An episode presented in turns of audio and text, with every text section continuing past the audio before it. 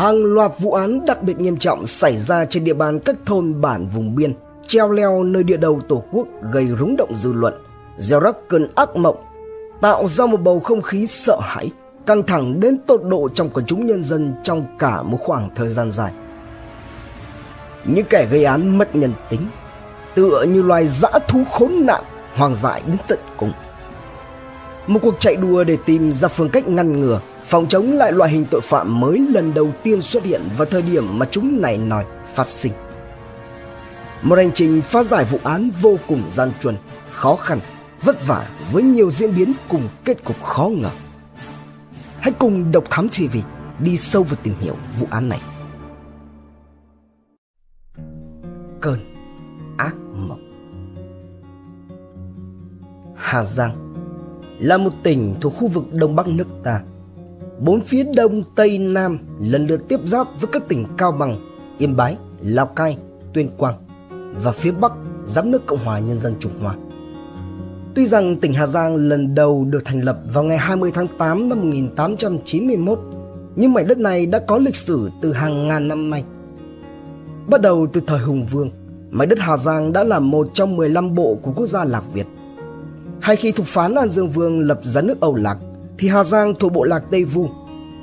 Địa danh Hà Giang lần đầu tiên được nhắc đến trong bài minh khắc trên chuông tại chùa Sùng Khánh ở xã Đạo Đức, huyện Vị Xuyên, tỉnh Hà Giang – được đúc nhân dịp trùng tu chùa vào đầu thời vua Lê Dụ Tông, tức năm Ất Dậu 1707. Qua thời gian, sau nhiều lần hợp nhất chia tách, thì cuối cùng tỉnh Hà Giang được tái thành lập vào ngày 1 tháng 10 năm 1991. Ngày nay khi nhắc tới Hà Giang, phần lớn người dân và cả bạn bè quốc tế đều biết đến mảnh đất địa đầu Tổ quốc với những cao nguyên đá đẹp mộng mơ, những cung đường quanh co, treo leo đầy thách thức. Một miền sơn cước an yên bình dị với nhiều điểm du lịch, di tích văn hóa lịch sử. Nồng đậm cái tình giữa con người với con người, với thiên nhiên, hoa lá cỏ cây, giữa đất và trời. Thế nhưng, đằng sau sự bình yên ấy, vẫn có những làn sóng ngầm tội phạm khiến cho những chiến sĩ công an phải chăn trở. Nhiều vụ thảm án kinh khủng đã được phá giải, đảm bảo đời sống an toàn, hạnh phúc, ấm no cho nhân dân. Điểm chung của những vụ án này thường có tính chất manh động, thủ đoạn vô cùng ghê rợn nhưng tất cả cũng đều phải khuất phục trước ý chí và trí tuệ của các cán bộ chiến sĩ. Lật lại hồ sơ những vụ thảm án tại nơi đây từ trước đến nay thì không thể không nhắc tới hàng loạt thảm án xảy ra ở huyện Yên Minh, tỉnh Hà Giang vào thời điểm những năm 2006-2007 khiến quần chúng nhân dân vô cùng hoang mang, gây chấn động dư luận cả nước. Để bắt đầu, trước tiên thì chúng ta hãy đến với một câu chuyện tình nơi biên cương Tổ quốc. Khoảng thời gian cuối thế kỷ 20, có chàng trai người Hơm Mông ở Hà Giang tên Giàng Pà Giáo, sinh năm 1981, khi ấy 19 tuổi. Đan lòng yêu mến một cô gái cùng bạn là Tráng Thị Chúa, sinh năm 1978, lớn hơn Giáo tới 3 tuổi. Nhưng cái khoảng cách về tuổi ấy cũng chẳng thể nào ngăn Giáo mà còn tìm cái bụng của mình mà ưng. Đôi chân cứ hễ rành lại như lập trình. Cứ thấy trồng cây xì mọc rễ đến cả trăm mét dưới đất bên vách nhà Chúa mà thổi từng chập từng chập kèn lá réo rắt những giai điệu của kẻ đang yêu chúa đi đâu giáo cũng cứ thế mà bám lấy như thể là hình với bóng vậy chúa đi xuống dưới chợ huyện xa xôi rượu vợi giáo cũng chẳng rời chân. Rồi thì lửa gần rơm lâu ngày cũng bén. Chúa cũng biết cái bụng, cái tâm, cái tình của giáo mà gật đầu. Chỉ chờ có vậy nghi lễ cấp vợ gần như ngay lập tức được thực hiện. Về phần Chúa mà nói, Hôm ấy trong bụng cũng thấy vui lắm, Hạnh phúc lắm. Nhưng ngoài miệng thì vẫn cứ phải làm giá. Giả vờ ớ ơ kêu người cứu thoát khỏi vòng tay giáo. Nhưng ai cũng biết Tòng tòng tòng cái đôi này rồi Chỉ biết nín cười mà hô hào giáo ra sức Sống trên đá Đi cũng nằm trong đá Tổ ấm của đôi chim câu ngày ấy lớn lên trong kẽ đá Dần dần Cả hai có với nhau ba mặt con Cô con gái lớn đặt tên là Giàng Thị Trá, sinh năm 1998. Thằng bé thứ là Giàng Mỹ Pó, sinh năm 2001. Và đứa con út thì gọi là Giàng Thị Máy, sinh năm 2002. Cả năm bố mẹ con nhà giáo, chúa sống quê quần, hạnh phúc bên nhau dưới mái nhà trình đất thấp le tè ở một đỉnh đồi tại bảng Tráng Lộ, sát Sùng Tráng, huyện Yên Minh. không một ai có thể ngờ được rằng gia đình nhỏ hạnh phúc ấy rồi một ngày kia sẽ chỉ còn lại trên hồ sơ giấy tờ với những câu chữ lạnh lùng tàn khốc như khúc nhạc kèn lá vang lên dày dứt chẳng cũng chính từ đây bản thân những cán bộ chiến sĩ dày dạn kinh nghiệm nhất, tham gia nhập cuộc cũng chẳng bao giờ có thể hình dung nổi. Vụ án xảy ra với gia đình giáo chúa, lại mở đầu cho một cơn ác mộng kéo dài, dai dẳng, kinh hoàng và khủng khiếp đến như vậy. Tất cả bắt đầu từ một đứa trẻ đi lạc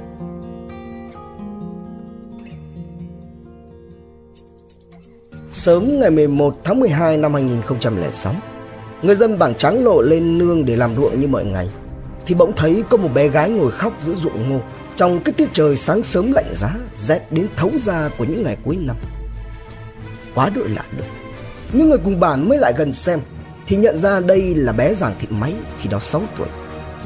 Ngay lập tức, Mọi người bỏ dở ý định công việc của sáng nay, Nhanh chóng tụ lại. Vậy mà bé Máy vẫn chẳng ngớt khóc. Hỏi gì thì máy cũng không trả lời, Chỉ biết nấc lên. Đợi một lúc thì máy lả đi.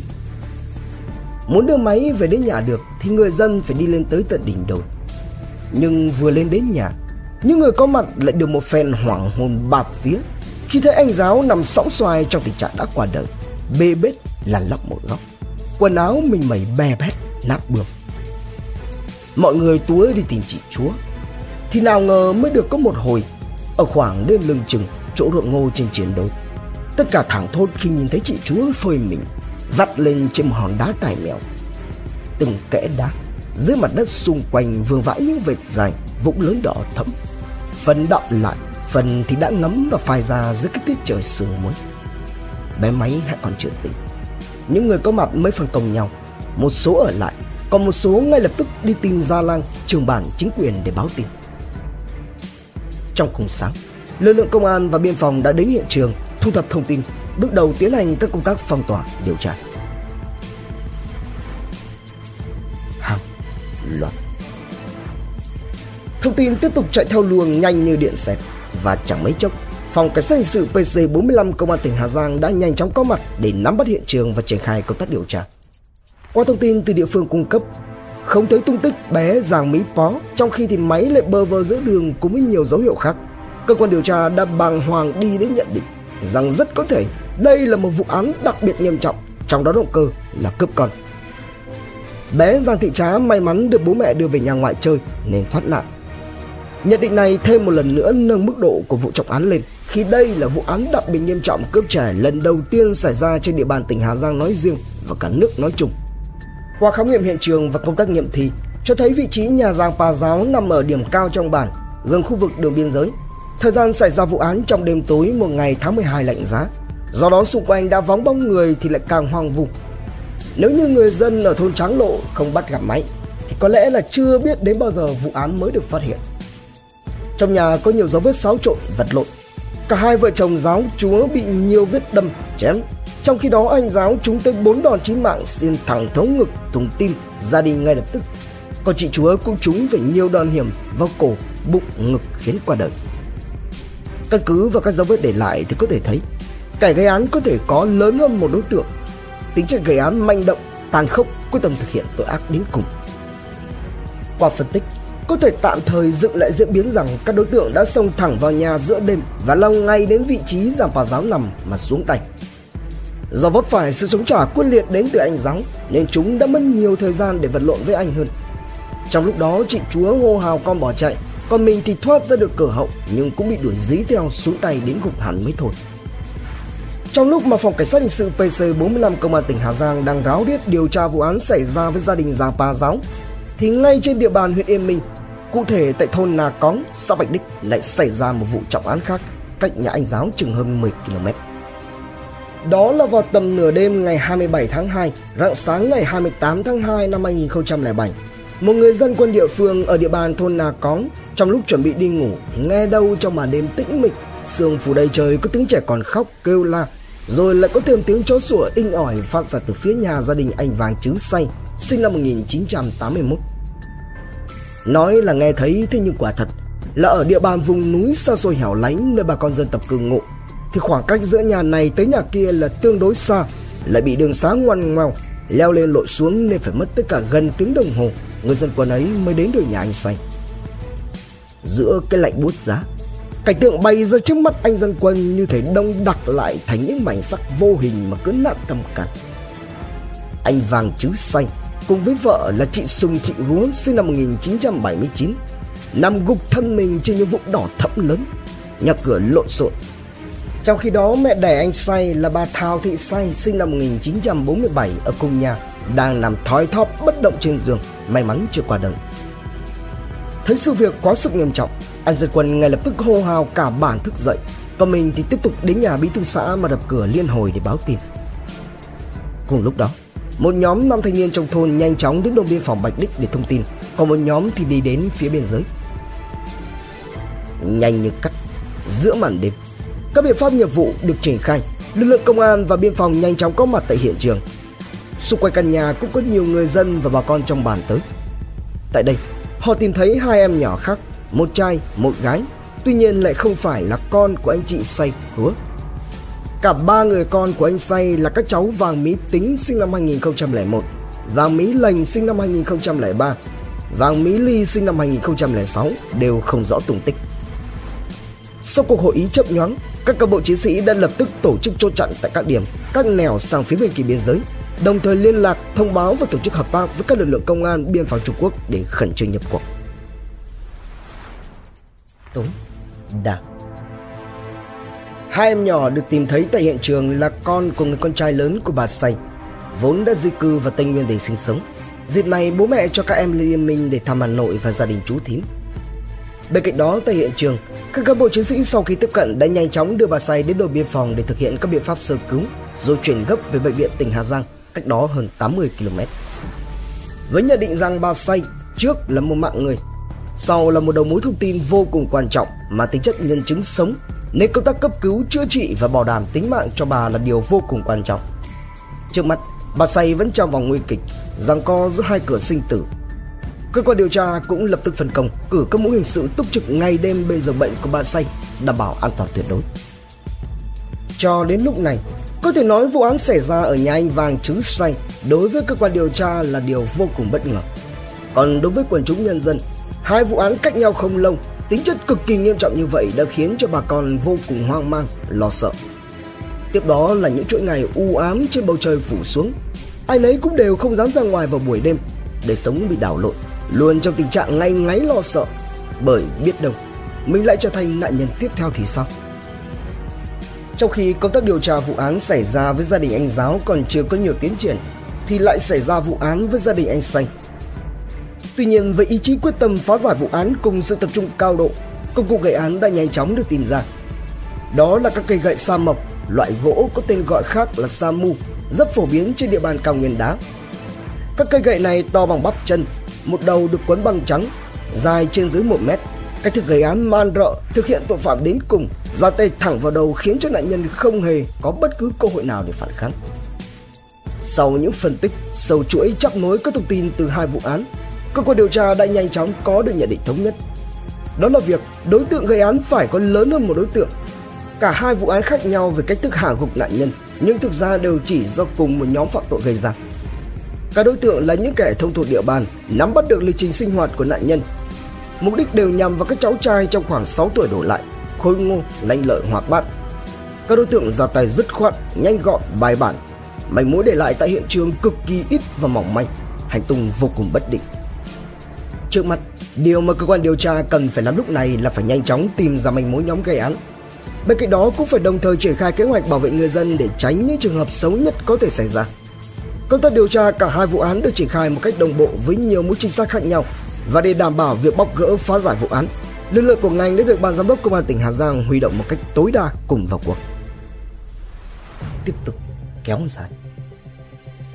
Công tác điều tra vẫn đang tiếp tục diễn ra một cách khẩn trương từng bước có những kết quả nhất định thì bất ngờ vào ngày 26 tháng 6 năm 2007 thì chính quyền xã Hữu Vinh, huyện Yên Minh lại đưa ra một thông báo về một vụ thảm án xảy ra tại thôn Na Hảo trên địa bàn xã.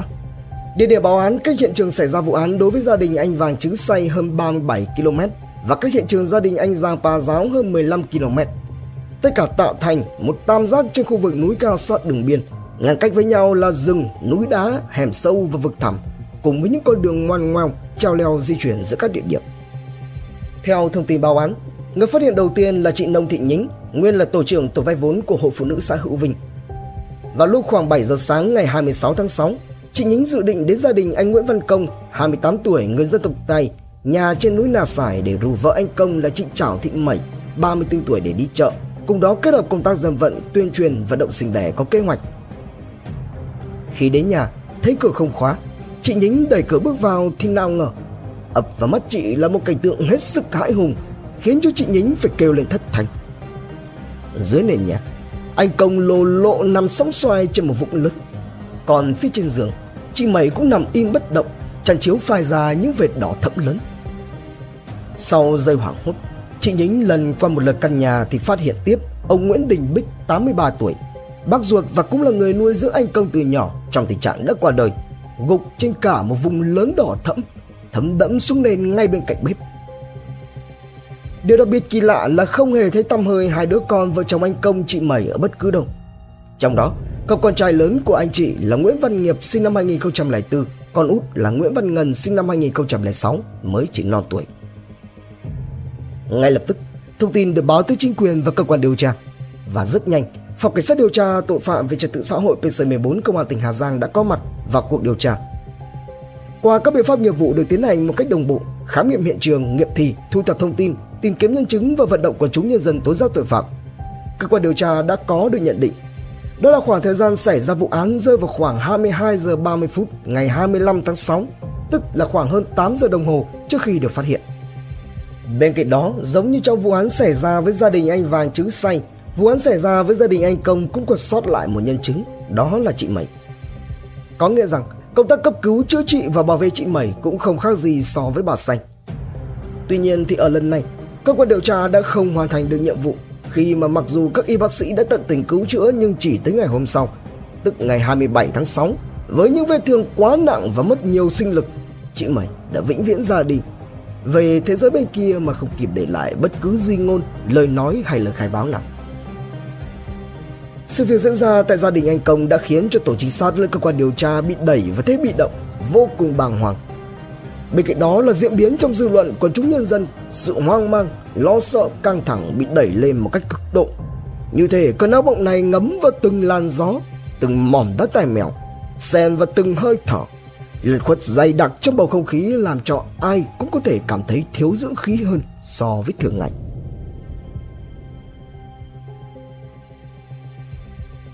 Hàng loạt thảm án kinh hoàng đã xảy ra chỉ trong một thời gian ngắn trên cao nguyên đá nơi địa đầu Tổ quốc.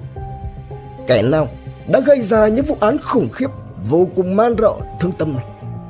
Các cháu trai đã đi đâu? Về đâu? Bức màn bí ẩn mà quái đang che phủ những gì? Liệu còn vụ thảm án nào xảy ra nữa không? Hành trình phá giải vụ án, đưa kẻ phạm tội ra ánh sáng sẽ diễn ra như thế nào? Rồi số phận của những đứa trẻ sẽ ra sao? Đón xem phần 2 tại Độc Thám TV.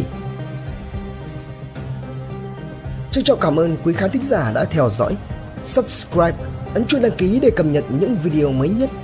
Like, share, chia sẻ tới nhiều người hơn. Comment những suy nghĩ, ý kiến, bình luận của bạn hay những gợi ý đóng góp để chúng tôi được hoàn thiện hơn. Độc Thám TV, hai ngày một số vào lúc 21 giờ. Nguồn tham khảo và tổng hợp Công an Nhân dân Online, Dân trí, An ninh Thủ đô, VTC News cùng nhiều nguồn khác từ Internet. Độc Thám TV